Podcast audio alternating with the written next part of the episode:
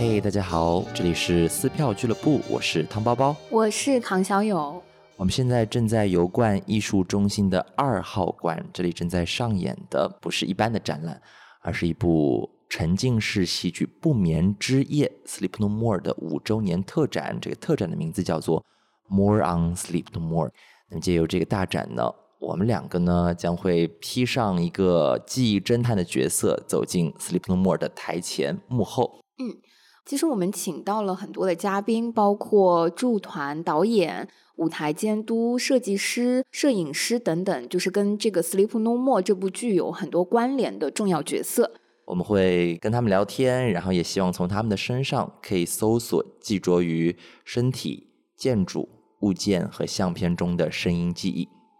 嗯。这是一期呃线上跟线下会有两个不同的版本，可以说是相互联动的特别节目。也就是说，如果你去看这个展览的时候啊，你在展览的现场看到一些展品或者是作品旁边有二维码，你听到的是一段声音的这个版本。但是如果你在线上呢，你听到的又是另外一种叙事的方式，或者说它的呈现方式。你不仅可以在泛用型播客平台上听到 Sleep No More 的台前幕后，如果在现场呢，更可以配合一些展品和内容，感受到不同的声音表达。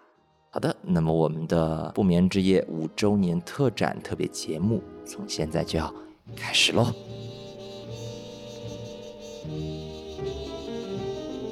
我们和宝树老师就是在五周年特展开展的前一天啊，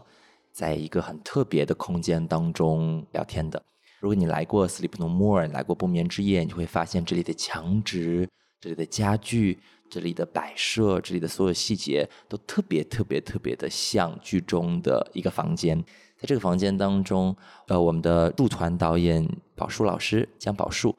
他呢不仅仅是在用声音给我们传达他这几年来如何和演员工作，如何和英方的中方的团队工作。甚至他在我们面前呢，也在不断的用很细节的身体来讲述这些故事，那就一起来听听看他的讲述。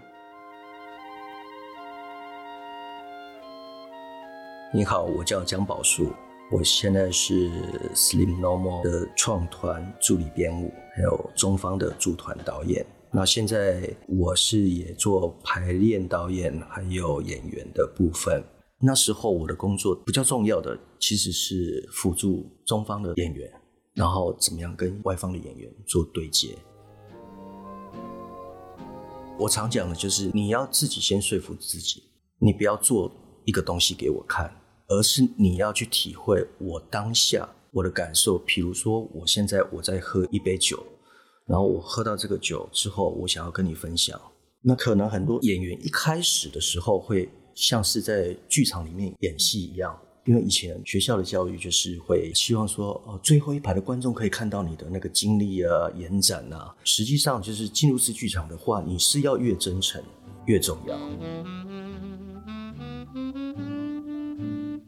为什么我要把那个东西交给谁，然后那个人再把东西又传递给谁之后要传回来给我？为什么我要这样？他们就会开始去找那个答案，去找那个线索。比如说是在我们这里，就是独一无二的纽约版没有的我们《白蛇传》的故事，就竹林，我也觉得我很喜欢那一个场景。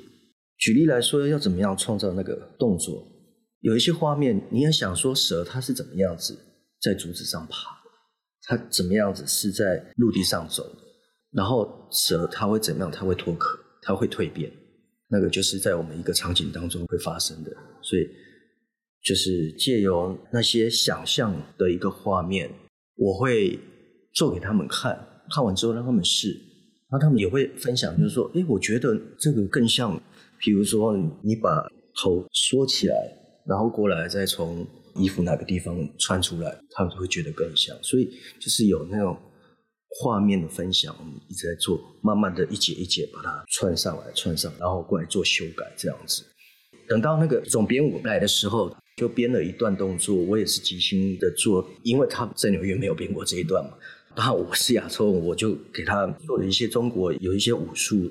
还有身段功夫。最大的快乐就是说，大家专注在做一件事情。我觉得最开心的就是大家每天都是要跟新的一样，这个非常难。专注做一件事情，我觉得嘴巴讲很容易，你每天做，尤其是我们关在一个每天这么长时间的黑盒子里面，长时间来讲，精神上、cycle 里、心理上，其实它会有一种隐性的忧虑，只是我们不常看到。在演员的部分的话，你能理解，就是说每天我们要上下楼走那么多的楼梯，然后我一开始上戏的时候，我我在学或教的时候，草创的时候，哇。对我每天回去，我做梦都会梦到一些场景，然后很可怕。哎，我怎么突然间到那个场景，然后我在找那个谁？哎，这个音乐点应该也有演员在这里，怎么会没有人？然后整栋楼我一直在那里大叫大叫大叫，然后一直在找找找，然后越来越害怕，然后那个音乐都关不掉，就是因为脑中它是一直很 active，非常的兴奋。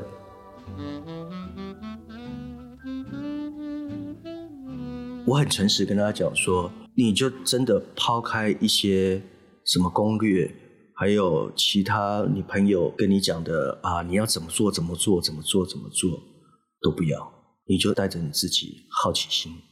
亲身体验，自己勇敢一点走进去，所有你所接收到的感官都是属于你自己的，因为每个人的感受不一样，那个是你要自己亲身去体验。然后你不要害怕演员会吓你。我再一次的强调，就是说这个不是密室逃脱，也不是剧本杀，没有人要刻意的会去吓你。会吓你的其实是每一个人自己，就是自己吓自己这样子。期待就是更多的没有来过我们麦金龙酒店的观众来拜访我们，然后也带着好奇心常常来看。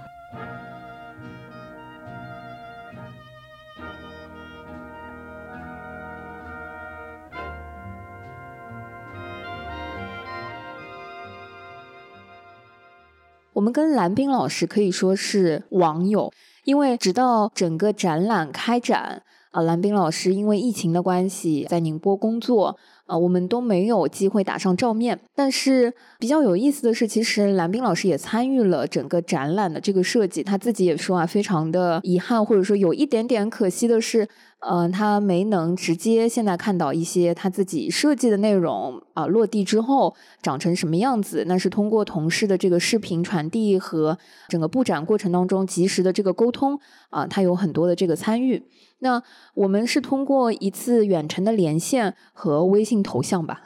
构画出了对于蓝冰老师的一些想象。但是在整个啊微信连线的过程当中，我觉得蓝冰老师还是给我很丰富的一些细节和对于《Sleep No More》的一些内容、台前幕后，尤其是在装置道具的嗯小操作上啊，如何呈现的一些介绍吧。但是也正是在这个远程的这个沟通里面，蓝冰老师通过他很长这个时间五年多的跟 Sleep No More 台前幕后的这个配合，向我们构画出了很多道具场景制作的一些细节和画面。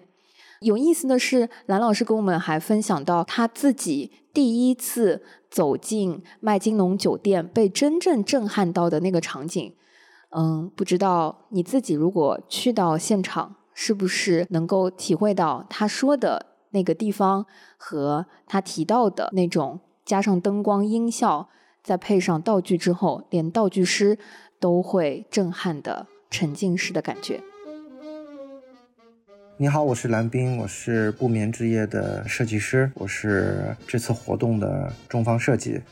在麦金龙酒店最早搭建的时候呢，是我一个很好的朋友赵娜丽老师。因为我跟他比较年轻的时候就认识了，然后一直也有合作。然后后来李老师先接了这样一个配合外方工作，然后我等于说是比他晚一些进来的。进来之后，我其实主要是帮那个 Metal，Metal 主要负责是陈设方面的一些工作，我主要是帮他做这一点。比如说，其实我刚一去也是不理解哦，因为我去的时候还是一片工地一样的，就是进去自己先走晕了，就是这几层楼。这个戏剧它又不像一个影视剧一样，它有一个完整的剧本，一个完整的线索。一开始感觉呢，还是不是那么的强烈，就是所谓的进入式戏剧，也不是太明白。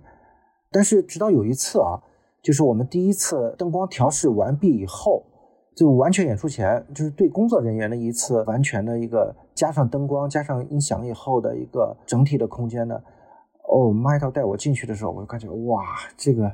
怎么这个就会变成这样了？就是 就是给一个很大的一个冲击，因为我本身也是学舞台设计的，但是你这么多年了，我确实是第一次感受到，就是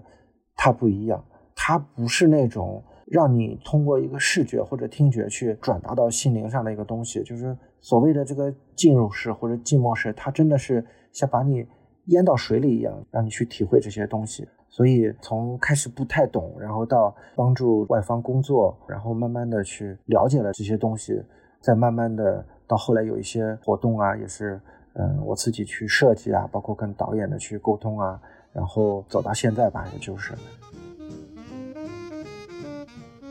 当你一打开门的时候，你会发现是一个普通的展览，就是你觉得它是一个图片展或者一个视频展，钩子一样把你先勾进来。然后，当你顺着它的这个方向走的时候，你会发现渐渐有点不同，你会有点疑问，哎，怎么会有一个像是安保或者监控的地方？就是它开始有点不一样。但当你走进去一个像是迷宫一样的地方的时候，就是进门的地方。这段时间，我觉得它是让你的一个心情沉浸下去的地方，因为你可能去看展是怀着一种好奇或者就是一个展览的心情去看的，但是前面的这段展厅的一个过程和一个迷宫的过程是让你的心情去沉淀下来，去进入到这个真正的沉浸式的这种感觉里面。然后，当你进入到这个房间的时候，我想让它有种似曾相识的感觉，就是里面的所有的角落啊，其实我相信对一些老的咱们的粉丝来说，会感觉里面好像在某些地方都看到过。它都是跟我们楼里的各个场景息息相关的一些元素构成的一个空间。然后。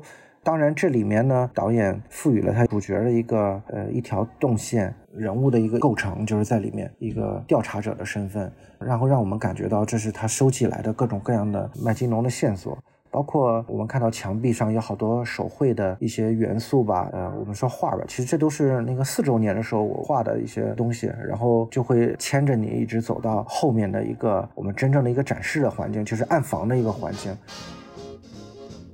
暗房呢，又会说让你感受到一些这个调查者拍的这种照片啊，包括我们楼里面曾经用过的一些元素，比如说你会看到一些松树，你会感觉地上踩上去软绵绵的一些橡胶颗粒，然后你会看到旁边的一些构成的元素。其实明白的话，会看到这些更是构成我们楼里的一些元素。但这些道具往往是一些旧的，它有它的一个生命到生命终结的一个过程。你会看到这仿佛这些东西都是有生命的，就是，然后它的数量啊，就是我们这五周年所消耗的一个数量。然后当你感受到这一切的时候，当你顺着楼梯拾级而上的时候，上去的空间是一个。所有的这些家具啊，家具的元素啊，零部件啊，或者说我们的一些梯子，都是我们在建造这个楼的时候所使用过的一些工具也好，或者说构成它的一些家具也好，它是像一个爆炸一样爆开来的一个场面，然后像是被一个龙卷风一样去裹挟着这些零部件，然后集中到一个我们那边的一个模型，是一个麦金龙酒店一个 hotel 模型。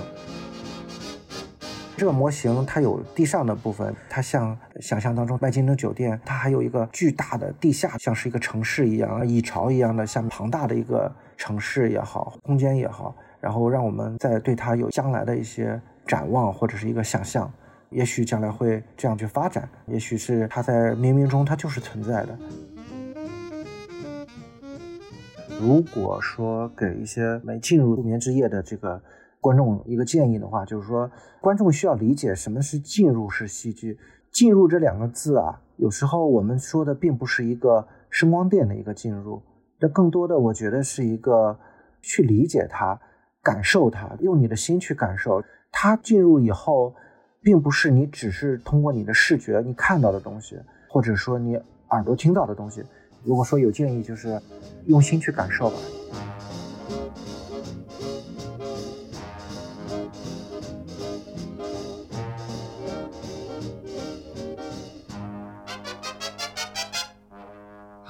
后来我们又和现在是制作，但以前是不眠之夜的午间的肖纯杰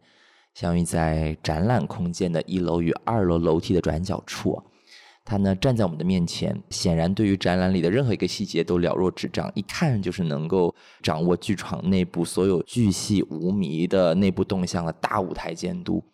我们剧场人常常说，开始演出了，舞台监督就是最大的，任何部门都得听从他的调配。在不眠之夜里，需要被照顾和看见的不仅仅是人呢，还有上百个房间和上万个真实的物件。这些当中有一部分物件呢，他们又来到了这个五周年的特展当中。我们就跟随肖纯杰抬头看，这里有几个保存着他的记忆。我是肖纯杰，我在不眠之夜剧组之前是做午间工作的，现在是制作这边的负责人。我在一六年的夏天的时候加入的这个剧组。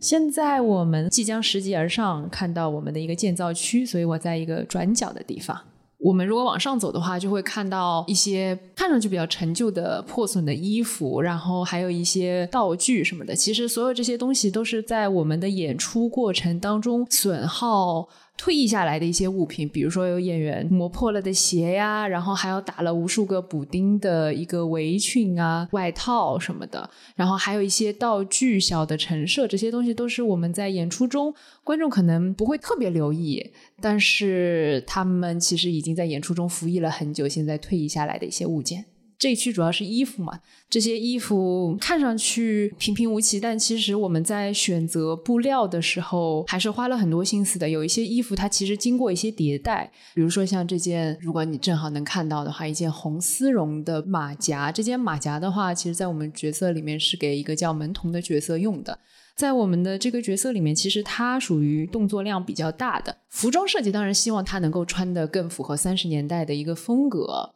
从制造工艺上来说，可能相对用材会比较实在，所以比较厚。那他在表演过程当中会大量的出汗，什么这件衣服其实对他来说也会比较的辛苦。然后包括他其实还有一件丝绒的大的外套。那在这个衣服的选材上面，其实我们也是经过一些挣扎的，最后还是选择想说能够让观众看上去更贴合这个年代和质感，所以选择的是一个比较厚实的一个材料，大家可以感受一下，近距离能够看得到。就服装部门不完全统计的话，五年下来大概淘汰了七百多件男士的衬衫，然后还有一些比如说鞋子啊什么的，鞋子大概我们有超过一千五百双鞋，因为舞蹈演员对鞋的要求是非常高的。它底不能不防滑，又不能太过防滑，然后还有它穿着穿着可能就皮子越来越松，无法保护它的脚踝，然后那双鞋看上去可能没问题，但是它就需要被淘汰掉。所以为了保护演员的一些安全，我们的服装啊鞋其实淘汰率还是挺高的。那有些东西它虽然有年代感或者使用过的痕迹，但其实很漂亮，特别是挂着的这件围裙。这件围裙是因为实在太破了，我们没有办法再补救它了，想说算了，就换新的给演员。但是这一件我们一直不想扔，是因为真的特别好看，感觉这个布丁打完了之后，莫名有种艺术美感。但是也确实不知道能在什么时候用上。今天它重见了天日，我觉得也挺值得的。这个上面都是我们的汗水，其实不只是演员们的汗水，也有幕后工作人员的汗水，所以我觉得还是挺值得纪念的吧。这个的话是医院里面的一个护士的角色，就是医院的线索可能不是每一个观众都会在意的，很多人害怕医院的场景，然后还有一些人可能觉得它不是主线啊什么的。但是在我们的故事线索里面，所有人他都是他自己的主角，所以我们即便有些角色可能不是那么多人热衷跟随，但是我们的演员也从来没有因此懈怠过，所以这些衣服也是一些。不那么有名的角色的，代表着他们的一些心酸吧。我们可以再往上看看。这一区其实是幕后工作人员的一个集合吧，就是因为我们做一个戏，观众感受到的其实是它美好的、梦幻的那一面，但是想要实现这个我们称之为 bubble 的一个东西的话。它是需要幕后工作人员按照规则来建立起来的。那这些东西，平时我们觉得可能它没有什么美感，甚至是非常粗糙的东西，但我们这一次也想展现出来，因为。不眠之夜能够获得现在的成功，其实幕后工作人员的辛劳是不能被忽视的。你看到的这个木框，如果你看过演出，可能会有比较熟悉的感觉，因为这个在我们演区里面也是同样会被使用。因为我们在一个场景里面，是我们称之为秘密酒吧的一个地方，那里头就有很多的木箱子，然后这个木箱子里面会有一些。跟戏有关的陈设，那在我们这儿的话，就陈设了一些跟幕后工作有关的一些场景。它可能看上去跟美感无关，但是它帮助大家能够见到另外一面梦幻的东西吧。有一部分是我们曾经的道具，还有一部分是我们最早在建立这个系的时候进行过一轮极其海量的老家具的一个搜索，然后把它们都收到我们的仓库里。但是可能种种原因，比如说不合适这个场景啊，或者说大小不合适啊之类的，可能它就没有真实的在演区里面存在过。那这一次的话，我们就把仓库里面各式各样的一些老家具都一起搜了出来，然后放在外头，让它重见一下天日。毕竟它确实也应该是属于不眠之夜的一部分，只是绝大多数观众可能都从来没有见过而已。老家具的搜索其实主要是当时。有英国的买手，还有美国的买手，他们在各自的国家进行搜罗，然后一起海运进的上海。其中绝大多数都是当时海运过来的家具，但是其实在上海的话，当时也淘了一部分的。如果你看过演出的话呢，你会发现有一些家具看上去跟场景里面的特别像，其实它们就是匹配的。比如说我头上有一把绿丝绒的椅子，其实我们有一把姐妹椅，它其实就在酒店的房间里面，但因为这一把破损的过于严重，就不能拿出来真实的给观众使用，还是要保证安全性。这里头顶还有把轮椅。其实楼里还有很多轮椅，比如说在医院的病房里面有一段起死复生的戏，其实就用到了这个轮椅。然后这些轮椅还是挺神奇的，因为是木质结构的，跟我们现在的形状啊、使用方法其实有着非常大的一个差异。这个水晶吊灯是我们有一次跟华伦天奴合作的时候做的一个场景，其中拍照点最多的，很多人愿意合照的就是这个水晶灯。然后还有一些水晶吊灯的话，是我们在季度的活动中，Mandalay 它会有一些季度性的装饰，这里面也会用到的一些吊灯。然后拆卸下来之后，我们就再也不会使用了，那就借着这个机会让大家也看一下吧。这个是麦金农酒店的一个意象吧，因为没有人知道麦金农酒店它本身应该长成什么样子。那在这个纯手工制作的模型上面呢，中间有一层灯亮起来的时候呢，里面会有一块地板，这块地板是跟我们舞会大厅的地板是一模一样的，就是全手绘的一块木质结构地板。如果大家往里看一看，应该就能发现。但是这些小的细节就跟我们演出中放置的一些道具是一样的道理。如果你看见了，你可能会觉得哇，好惊喜，这里面还藏着这样的一个东西。但如果你没有看见，其实也没有关系，缘分嘛，就是有缘分能看到，就会收获属于你的不一样的体验。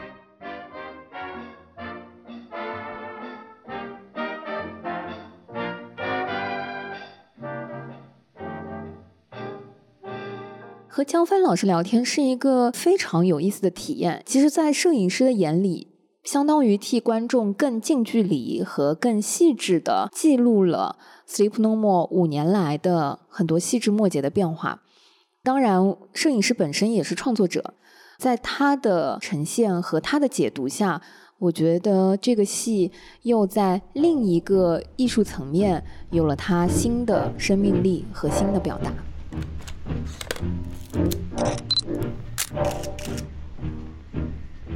我是江帆，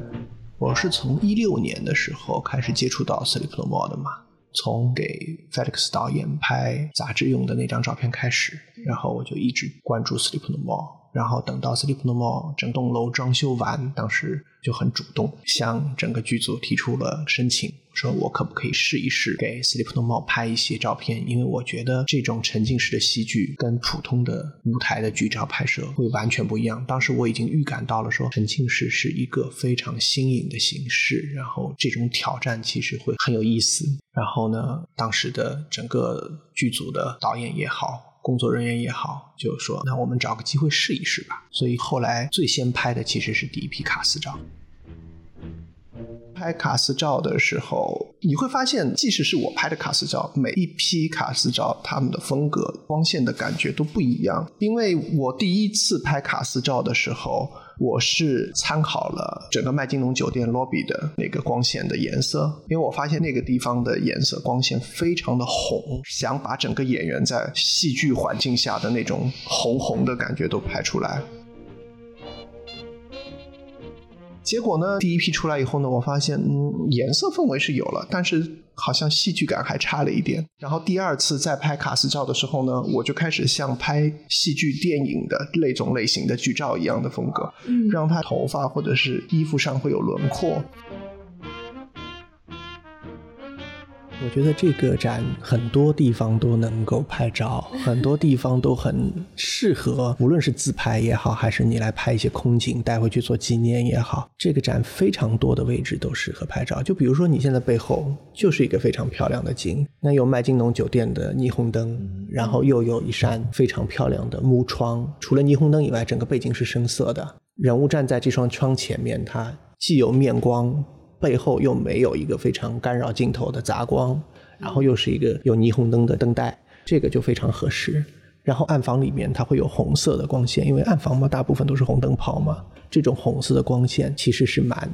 适合拍一些，就是你会觉得哎很 Sleep No More。包括二楼悬挂了那么多道具的这个空间里面啊，你很适合你，比如说仰拍，仰拍的这些画面呢，你可以选择你感兴趣的道具放在画面的比较。C 位的地方，然后左右两边会有一些白色的床单，对吧？这些画面你都可以去寻找你爱好的构图。关键是仰拍，手机仰拍可以把我们小姐姐的大腿拍的都很长。晓得了啊，这一招啊，不是在展览，放在任何的场合 都都很好用。有一个非常好用的方法，就是你找到一些。因为现场我发现有很多的光源是点光源，就是射灯。射灯有一个好处是它的光线不是散开的，它是聚拢的嘛。你会发现有一些部分是亮的，然后出了这个范围它就是暗的。那这个时候你找到一个光线，然后适当的在自己的背后安排一些这样的光源的存在，然后这个时候你就会发现你的整张脸就会有。剧情的这种感觉，就会有有戏剧化的这种颜色在里面，戏剧化的面部的轮廓在里面。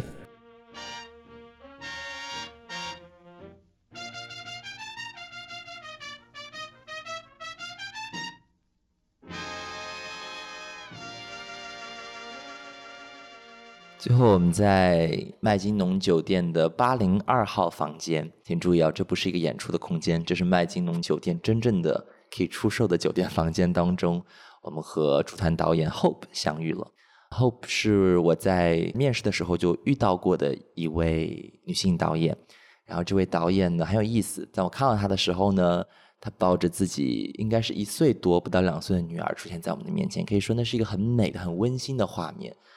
在她的讲述当中，我们可以听到：第一，她是如何和她的演员以及和所有的团队工作的；第二。就是你可以听听看，从他的角度来说，麦金农酒店和展览内部都有什么他喜欢的空间。如果你可以从他的描述当中略知一二的话呢，你可以试着先从展览开始，找找看那个他最喜欢的空间在哪里。哦，对了，Hope 导演所说内容的中文翻译我们放在 Show Notes 里了，记得翻阅哦。My name is Hope Youngblood Heck. And I am the resident director of Sleep No More Shanghai. I've been performing in the work for more than a decade. I also create immersive experiences and have created the fifth year anniversary exhibit. We are in 802, which is a hotel room at the top of the McKinnon Hotel. I came for the first time in 2017, right near the first year anniversary. And then I was here for a while working with the company. And then in 2018, I came back to be the resident director and had a daughter in 2019. And I think one of the things that I'm most grateful for in this work is that my daughter gets to grow up with artists and grow up in the theater. Also, that the team here is mainly female and she gets to have the role models of all these incredible female artists and people who work here.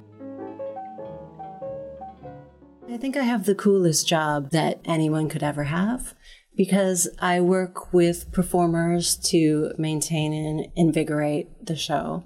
I work with production team, the design team, the lighting team, the sound team, and get to create special events, bespoke special events. And then also I get to perform in the show. I work on the campaigns, the photo shoots, uh, all different aspects of things that relate to the show. When I came to Shanghai, the story of the character of the bride really captured me because it's not in any of the other versions of the show.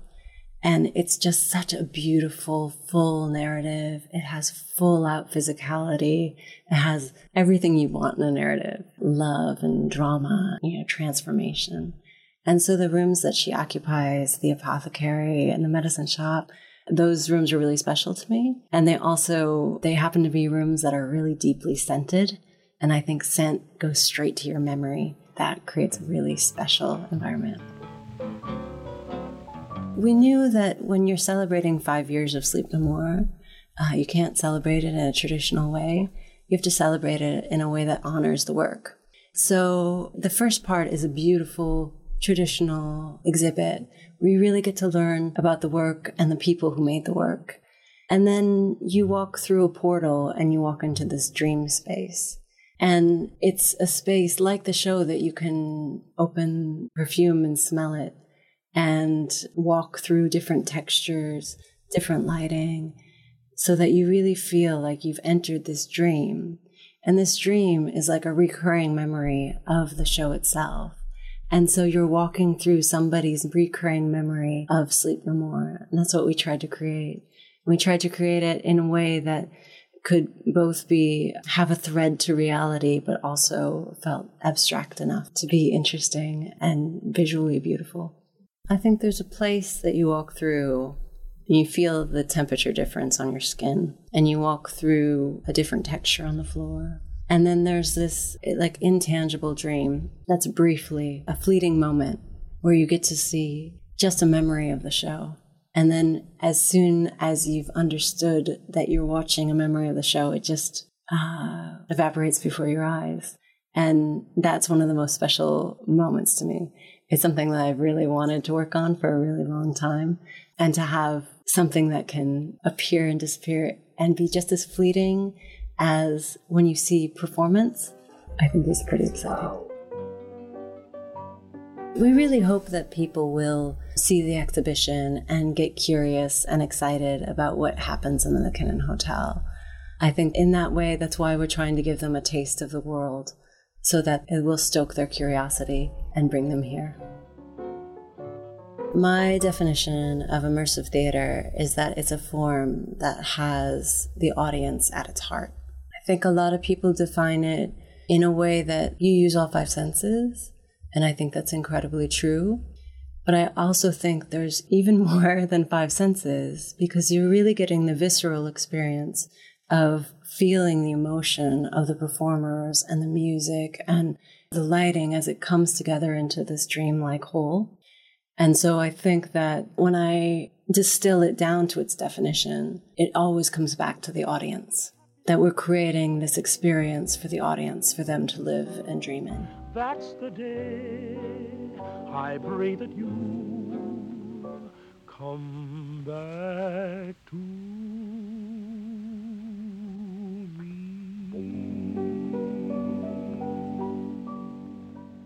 如果你听到这里呢，感谢你用刚才的时间跟我们一起走过了麦金农的第五个生日，共同迎接了这个特别的时刻。